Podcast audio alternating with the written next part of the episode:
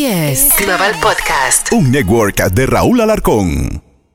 Mom deserves the best, and there's no better place to shop for Mother's Day than Whole Foods Market. They're your destination for unbeatable savings, from premium gifts to show-stopping flowers and irresistible desserts. Start by saving 33% with Prime on all body care and candles. Then get a 15-stem bunch of tulips for just $9.99 each with Prime. Round out Mom's menu with festive rosé, irresistible berry chantilly cake, and more special treats. Come celebrate Mother's Day at Whole Foods Market.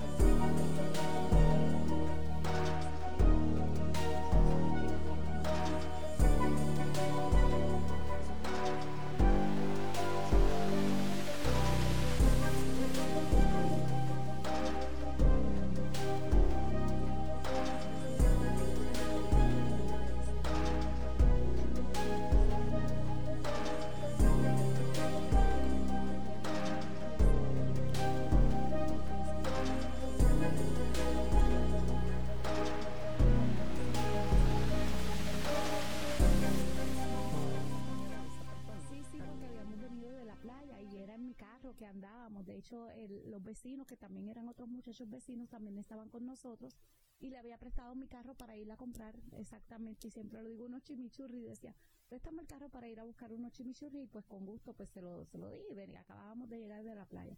Estaban mis niños también ahí, estaban todos los niños. De hecho, ellos vieron y vivieron todo eso.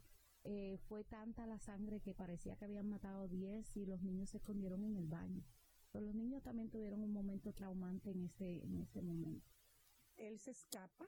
Sí, porque yo al correr, él corrió detrás de mí, él fue como a apuñalar al otro muchacho otra vez, porque realmente en ese trayecto, como fue todo muy rápido, lo vi como que regresó, y ahí traté de huir yo, como que regresó donde el muchacho, y cuando trato de huir por un pasillo del edificio hacia otro edificio en la parte de atrás, o sea, lo que le llaman el hallway, corro y él me agarra en el pasillo, me entierra una vez más el cuchillo y le digo, por favor no lo hagas, y lo miro a los ojos, y él tenía los ojos muy grandes.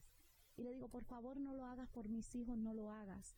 Y corrí, no sé cómo corrí, y llegué hasta el otro edificio, y en el otro edificio estoy tocando, y él llega otra vez donde mí. Era como que él se regresaba donde el muchacho y volvía donde mí, y él llegó donde mí, decía, ¿me vas a llamar la policía? Y yo decía, no, por favor, necesito a alguien que me cure. Yo estaba ya ensangrentada, y me tocaba, entonces aquí en el seno, dos en la barriga y uno en el otro seno. Bueno, era en el pecho. La idea de él era como enterrarme el cuchillo en el corazón. Lo que pasa, pues, como las mujeres por los atributos, pues me protegió, pues mis senos me ayudaron y pude, pues, no traspasar el cuchillo al corazón. ¿Cuánto tiempo estuviste en el hospital después de ese ataque? Estuve como 3-4 días. También no tengo como un número exacto, pero creo que fueron 3-4 días, y nunca pude regresar a mi casa. Tuve que regresar a un albergue de violencia doméstica sin nada. Sin ropa, los niños sin ropa, sin nada, porque como él estaba prófugo, no podía regresar porque no sabíamos si él podía llegar ahí en cualquier momento.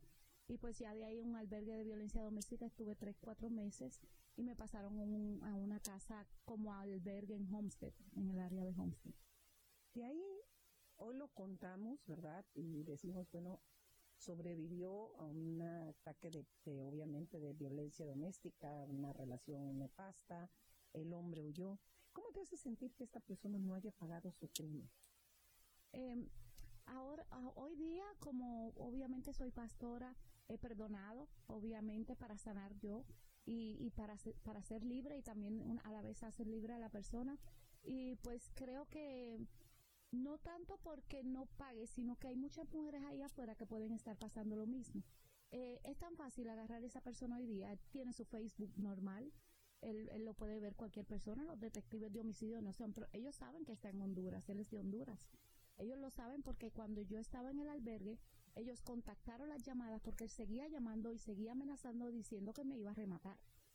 Y ellos pudieron contactar la llamada y saber que estaba en el área de Tegucigalpa, Honduras, de donde salían las llamadas, y nunca, pues, se han preocupado. Sé que es un proceso del Departamento de la Policía. ¿Hace cuántos años pasó eso? En el 2006. En el 2006, sí. Pero él tiene su Facebook, él se volvió a casar, tiene una hija y todo normal. Tiene su vida normal, pública, como todo. ¿Tú crees que esa mujer sabe que ese hombre te atacó? No sé si sabe exactamente. ¿Te preocupa? Me preocupa a ella o me preocupa a otra mujer. Me preocupa más por ellos. Porque tal vez ella sí sabe, no lo dice, o tal vez lo tiene escondido y tiene miedo, y pues puede que esté pasando o viviendo muchas cosas con él, que por el mismo miedo no las habla o no las dice. Tal vez está sufriendo maltrato y no lo dice con miedo a que él me puede matar. Si se lo hizo a ella, lo puede hacer a mí. Pueden pasar muchas cosas. Puede ser que la haya cambiado, no sabemos, pero sé que tiene una vida pública normal. Y mientras tanto yo pude haber muerto, o otras más pueden morir en sus manos. ¿Por qué te conviertes? O sea, porque mucha gente que vive este tipo de atentados, ¿no? Pues un atentado contra tu vida, lo que hacen es encerrarse, les da pena, es vergonzoso para muchas mujeres que las maltraten. ¿Por qué tú decides, yo voy a convertirme no solamente en una luchadora en pro de aquellas mujeres que sufren de violencia doméstica, sino que te haces verdaderamente una voz activa en la comunidad? Sobre el tema, ¿qué te motivó de verdad a hacerlo? Diana, increíblemente estoy frente a ti, Dios presente. Fue un grupo de personas, pero entre ellas tú estás ahí, porque también fuiste la persona que me dio la posibilidad por primera vez en mi vida de hablar públicamente, de poder mostrarle una cámara, de poder perder el miedo a hablar, a decir, yo pasé esto, no quiero que otras pasen, y a contar mi historia. Porque eso es lo que pasa, muchas personas tienen miedo, muchas personas no se atreven a hablar y siguen escondiéndolo y siguen el patrón. Entre esos también conocí una señora que se llama Marcia Olivo, Anilu, que estaban creando una organización de sobrevivientes de violencia doméstica, y pues me dijeron si quería entrar, porque querían y entendían que sí hay ayuda psicológica, pero que nadie más podía saber lo que vive una sobreviviente de violencia doméstica más que una que lo ha pasado, más que ponerse en sus zapatos.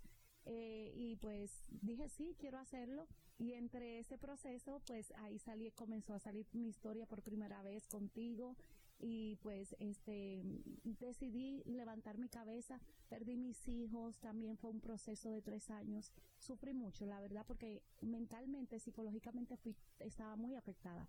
De hecho, cuando pierdo mis... ¿Te quitaron los hijos para en la investigación de lo que estaba sucediendo? Del crimen. Y no, después de perder mis hijos quedé peor. Porque tras que estoy pasando el trauma de un intento de asesinato, al perder mis hijos me quitaron la vida.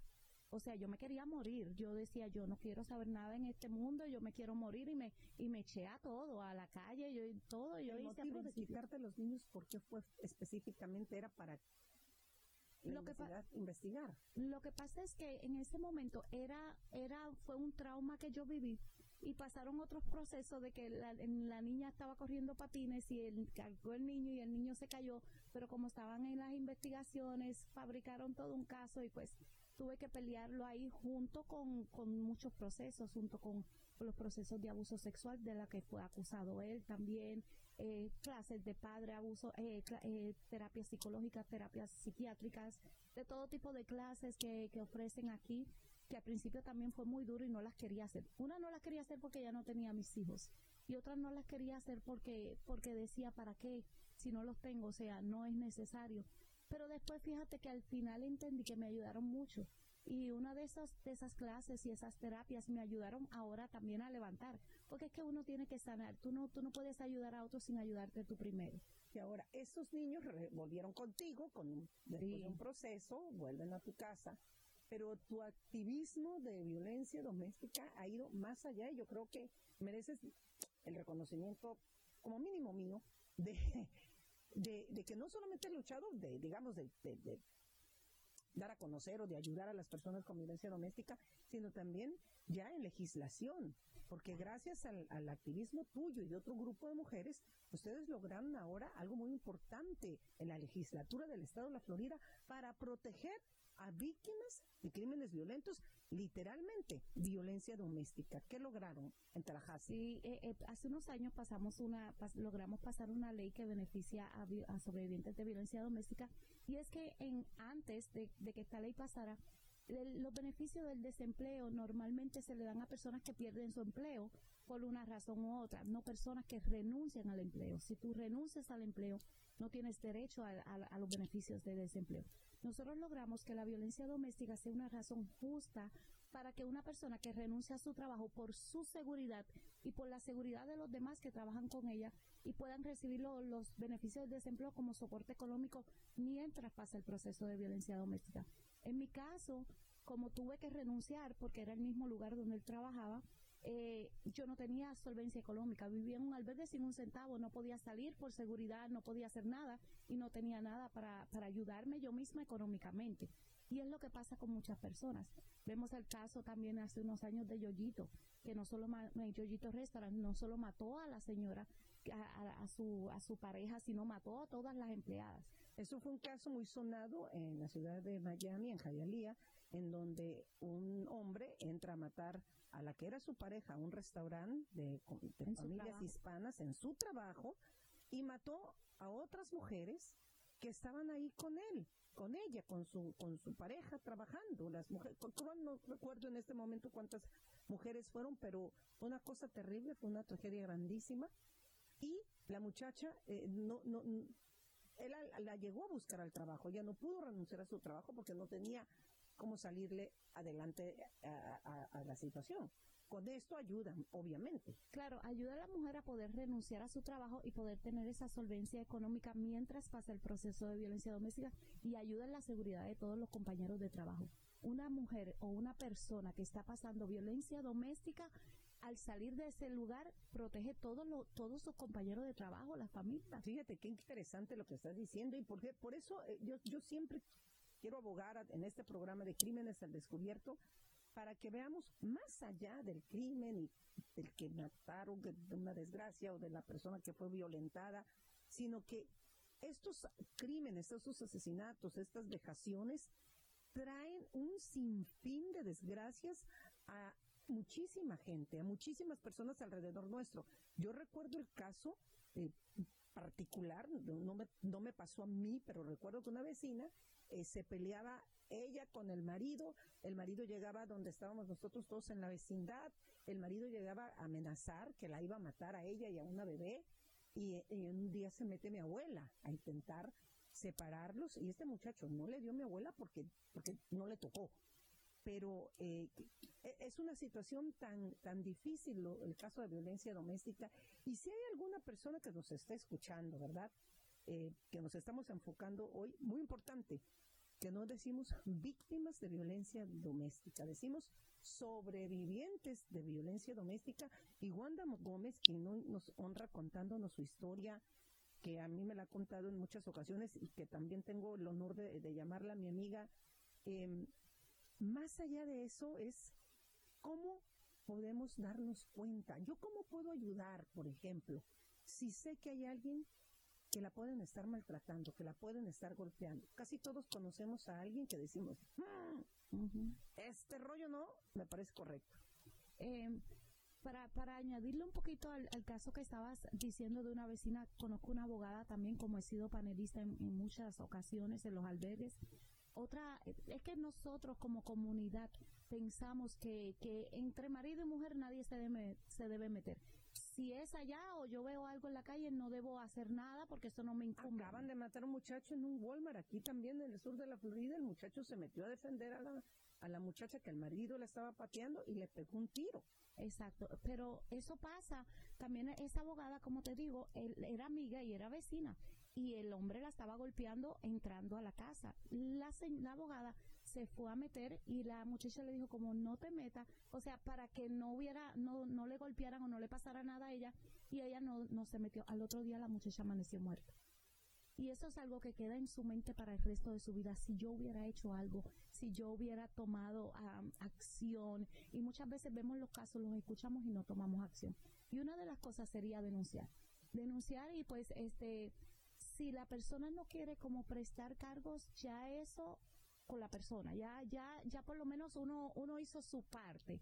Ya, porque lo que pasa en los casos de violencia doméstica es que las mujeres no denuncian porque son amenazadas, especialmente en los casos de mujeres inmigrantes que las amenazan con quitarle los niños. Ahora mismo tengo una mujer que me llamó ayer que está en un albergue, inmigrante colombiana, que el esposo le golpeó el niño y le dijo que ella se le cayó y le está diciendo que le va a quitar el niño y no le quiere, ella se quiere devolver a su país. Ella dice, yo quiero regresar a mi casa, no importa lo que pase, no he vivido este infierno que he vivido aquí. Eso fue ayer. Y la mujer está ahora mismo en el albergue y dice, él no me quiere firmar el pasaporte para que yo me regrese a mi país. Entonces me está amenazando que me va a quitar el niño, está pagando abogados, yo no tengo cómo pagar abogados. Y ella, el miedo, y sabemos que con las leyes y con los abogados bien pagados, le gana el caso y le quita el niño. Entonces, para ayudar a víctimas o personas que están pasando etapas o momentos de violencia doméstica, número uno es, si sé algo, decir algo. ¿A quién? A las autoridades pertinentes, primero tratar de hablar con la persona o con su familia también. Claro. Algo está pasando aquí raro y tratar, creo yo, de alertar, ¿no? Sí, lo que pasa es con las víctimas y sobrevivientes, y fue mi caso, es que la mayoría no tienen información. O sea, hay tantos recursos, tantas ayudas y tanta información de que todo lo que te puedan decir no es verdad. Como pasa en el caso de los inmigrantes que dicen, te voy a quitar los niños, no es verdad. Las inmigrantes también tienen un derecho aquí, en este país, de denunciar y de recibir ayuda, y no es verdad. Pero como el agresor es ciudadano, en la mayoría de los casos le dicen 20,000 mentiras. Pero por eso es importante informarle, mire, esto no te va a pasar. Informarnos nosotros para que podamos brindar esa información a las víctimas. Mire, no te va a pasar nada, no te van a quitar tus niños, no te van a deportar, es mentira. Hay albergues que puedes ir, debes cambiar de lugar de trabajo, debes salir de donde estás, busca un lugar seguro. Hay albergues, lugares seguros, porque no tengo dónde ir, no tengo familia, no tengo cómo alimentarle. En el albergue te dan alimento, te dan ropa, te ayudan, hay organizaciones, hay recursos, hay trabajadores sociales. Pero tenemos, si la comunidad no sabe cómo te, mira, llama a este lugar, llama a este número. Hay un número que yo me lo sé de memoria, es el 1-800-500-1119, y es la línea de crisis para violencia doméstica. Repítelo, por favor. 1-800-500-1119. Si usted nos está escuchando y conoce a alguien, quizá un hijo, quizá una hija, porque esto no es solamente para mujeres, también varones sufren de violencia doméstica, física, emocional, psicológica y monetaria. Aunque nos parezca absurdo, hay casos y son severos. Si usted conoce a alguien que cree que pueda estar viviendo una situación similar, quizás lo mejor que puede hacer es simplemente dejar el número en sus manos y ellos sabrán qué hacen con esa información, pero sí se lo tenemos que hacer llegar y sí tenemos que hablar. Creo que otra de las cosas muy importantes es hablar con nuestros hijos, varones y mujeres, de lo que es la violencia doméstica, las cosas que no se deben hacer, las cosas que no son correctas, que no se deben tolerar, cuando poner un alto en una relación tóxica, que le llamamos ahora, ¿no? Y sobre todo, cómo salir de ella. Y bueno, podemos hablarle si no queremos salir o si la gente no quiere salir. Es una cosa controversial.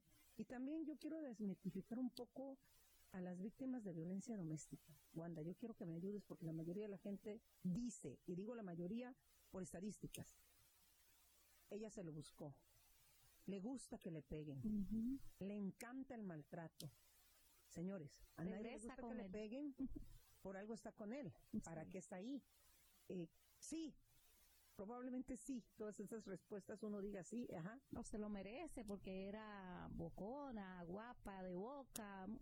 No, yo he oído gente que una mujer le pone los cuernos al marido, el marido le pega y se lo merece. ¿En serio? ¿Por qué? Sí, no hay ninguna razón para la igual que ninguna razón hay para el abuso sexual, violación, aunque la mujer ande desnuda en la calle, no hay ninguna razón para eso, no hay ninguna razón para recibir golpes, a nadie le gusta recibir golpes. ¿Qué pasa con muchas mujeres que vuelven otra vez a la persona cuando las maltratan y regresan con ellos? Todos sabemos, o los que ya conocemos un poco de esto, es que eso es una codependencia psicológica.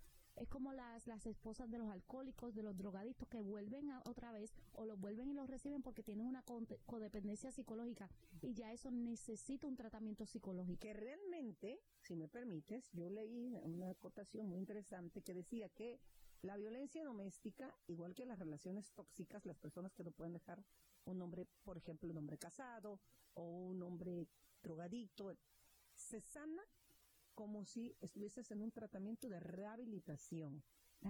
Casi solo por hoy, como el plan de Alcohólicos Anónimos, solo por hoy, y es sanar más allá del hecho de que el por qué estoy con una persona, sino sanar de adentro hacia afuera para también sanar tu entorno, porque señores, se contaminamos todo.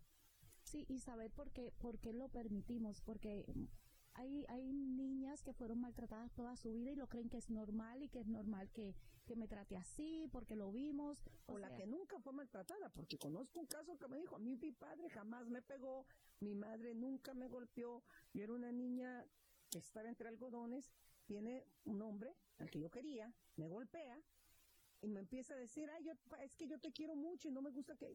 Y ella cae en ese círculo de violencia. Terminó hasta perdiendo una hija esta mujer. Sí, por esto también es bueno educar a nuestros niños varones. Porque cuando educas a un niño varón a ser realmente un hombre, que un hombre no es pegarle a la mujer, cuando crecen salen hombres responsables. Hay madres que tienen hijos varones y han visto pegarle a sus esposas dentro de sus casas y no hacen nada, porque es su hijo. Yo tuve mi hijo varón, el mayor, que tiene 32 años ahora. Ese niño le pegó a su esposa hace como 15 años atrás, frente de mí, y yo misma lo metí preso. Porque nosotros los padres, yo no voy a meter a mi hijo preso. No, sí. Si tienes que hacerlo, hazlo. Porque es necesario. Yo entendí o entiendo que mi hijo vio eso toda su vida. Pero por más razón, porque tú lo viste, porque tú viste cómo sufrió tu madre, tú no tienes ninguna razón ni ningún derecho para abusar a nadie. Y de hecho, mis hijos menores, ellos toda la vida le he enseñado y le digo, no lo permitan. Si ustedes lo ven, no lo permitan. y eso es algo igual que los hombres que son abusados, les da vergüenza, por eso son tan pocos, es el 15% de los hombres que lo denuncian. Y hay más de los que creemos. Sí, y no están saliendo a la luz, hoy día ya están hablando más, ya están perdiendo el miedo más hombres, y ya están hablando, ya están perdiendo el miedo, porque si han sido manipulados, les da mucha vergüenza que digan que, ay, mira, la mujer le pega, como dicen por ahí, mi esposa me maltrata, mi esposa me quita la plata, le da mucha pena, por eso no lo denuncian, pero hay mucho más de las denuncias que están ahí.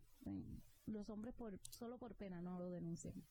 Entonces, otra vez, porque como decíamos, es un tema tan, tan interesante, tan crucial, y en el caso tuyo, que tienes tantas vivencias de todo tipo, porque perdiste un hijo también en una situación violenta, es cuando increíble. Me quitaron el niño a Vilmer, cuando me quitaron el niño mientras pasó este caso de violencia doméstica que les conté que me removieron los niños, el hijo de él tenía 1 año. Y también conoces, Diana, que me lo abusaron sexualmente bajo el Departamento de Niños y Familias. El niño al sol de hoy está deshabilitado, acaba de cumplir 18 años, pero ha tenido problemas desde la escuela toda la vida. Estuvimos cubriendo todo eso de los problemas que él tuvo psicológicamente a causa de abuso sexual bajo el Departamento de Niños y Familias, mientras yo estaba en este proceso de recuperación de mis hijos en el proceso de intento de asesinato. Lidiando con eso, lidiando con otros problemas. Fuiste madre siendo una adolescente muy jovencita. ¿Cómo? Porque vamos a darle las buenas noticias también. Sí. Ya hemos dicho muchas cosas espantosas que le han sucedido en su vida, incluyendo, decíamos, la muerte de uno de tus hijos, que también me tocó cubrir como reportera, una tragedia. Sobreponerse a eso, ¿verdad? Sobreponerse, ir pasándolo. Dios te premia con una buena pareja, con un buen hombre. Hoy está casada, tiene su esposo, tienen juntos su ministerio, estás feliz y te dedicas a ayudar a la comunidad en este ministerio, ayudando a la comunidad con Wanda Gómez. No importa si no es cristiano, no importa de qué denominación religiosa sea usted, crea o no, es al final la ayuda que proviene del buen corazón de una persona como Wanda, que ha sufrido mucho. Esa transformación, ¿cómo crees que la lograste? Lo que pasa es que también cuando entiendes que hay un propósito en la vida, o sea, yo decía, estoy cansada de esta vida, la verdad. Yo caí en el hospital, me tuvieron que hacer 3 transfusiones de sangre. ¿Y qué necesidad? No, me perdía la sangre y no sabía por qué. Pero estaba en el plan perfecto de Dios, porque esa sangre se desaparecía, caí en el hospital porque no tenía sangre y estuve en el hospital 12 días y 12 días, en esos 12 días me llamó un pastor para orar por mí porque sabía que yo estaba en el hospital, pero ahí fue que, como quien dice, toqué fondo con tanto dolor, con tanto sufrimiento y decía, Señor, estoy cansada. Y como ya conocía de la palabra de Dios, conocía las escrituras, yo decía, Señor, estoy cansada, sola en el hospital, porque ahí no te visita nadie, ahí no tienes nadie, ahí ya no hay familia, no hay amigos, no hay nada. Y pues decía, Señor, estoy cansada. Señor, inyéctame de tu sangre, esa sangre que derramaste en la cruz, inyéctame, Señor, necesito tu sangre. Estoy cansada de estar así, estoy cansada de vivir. O sea, no era una vida que yo quería, que yo deseaba, no era lo que yo deseaba para mis hijos, pero decía, necesito que haya un milagro en mi vida, que Dios haga una transformación. Y pues de verdad ahí solitita en la cama, en el cuarto de un hospital, le entregué mi vida a Dios. Ya después lo hice pública, de ir a una iglesia y pues pedirle perdón a Dios públicamente y hacerlo público. Desde ahí comencé a caminar.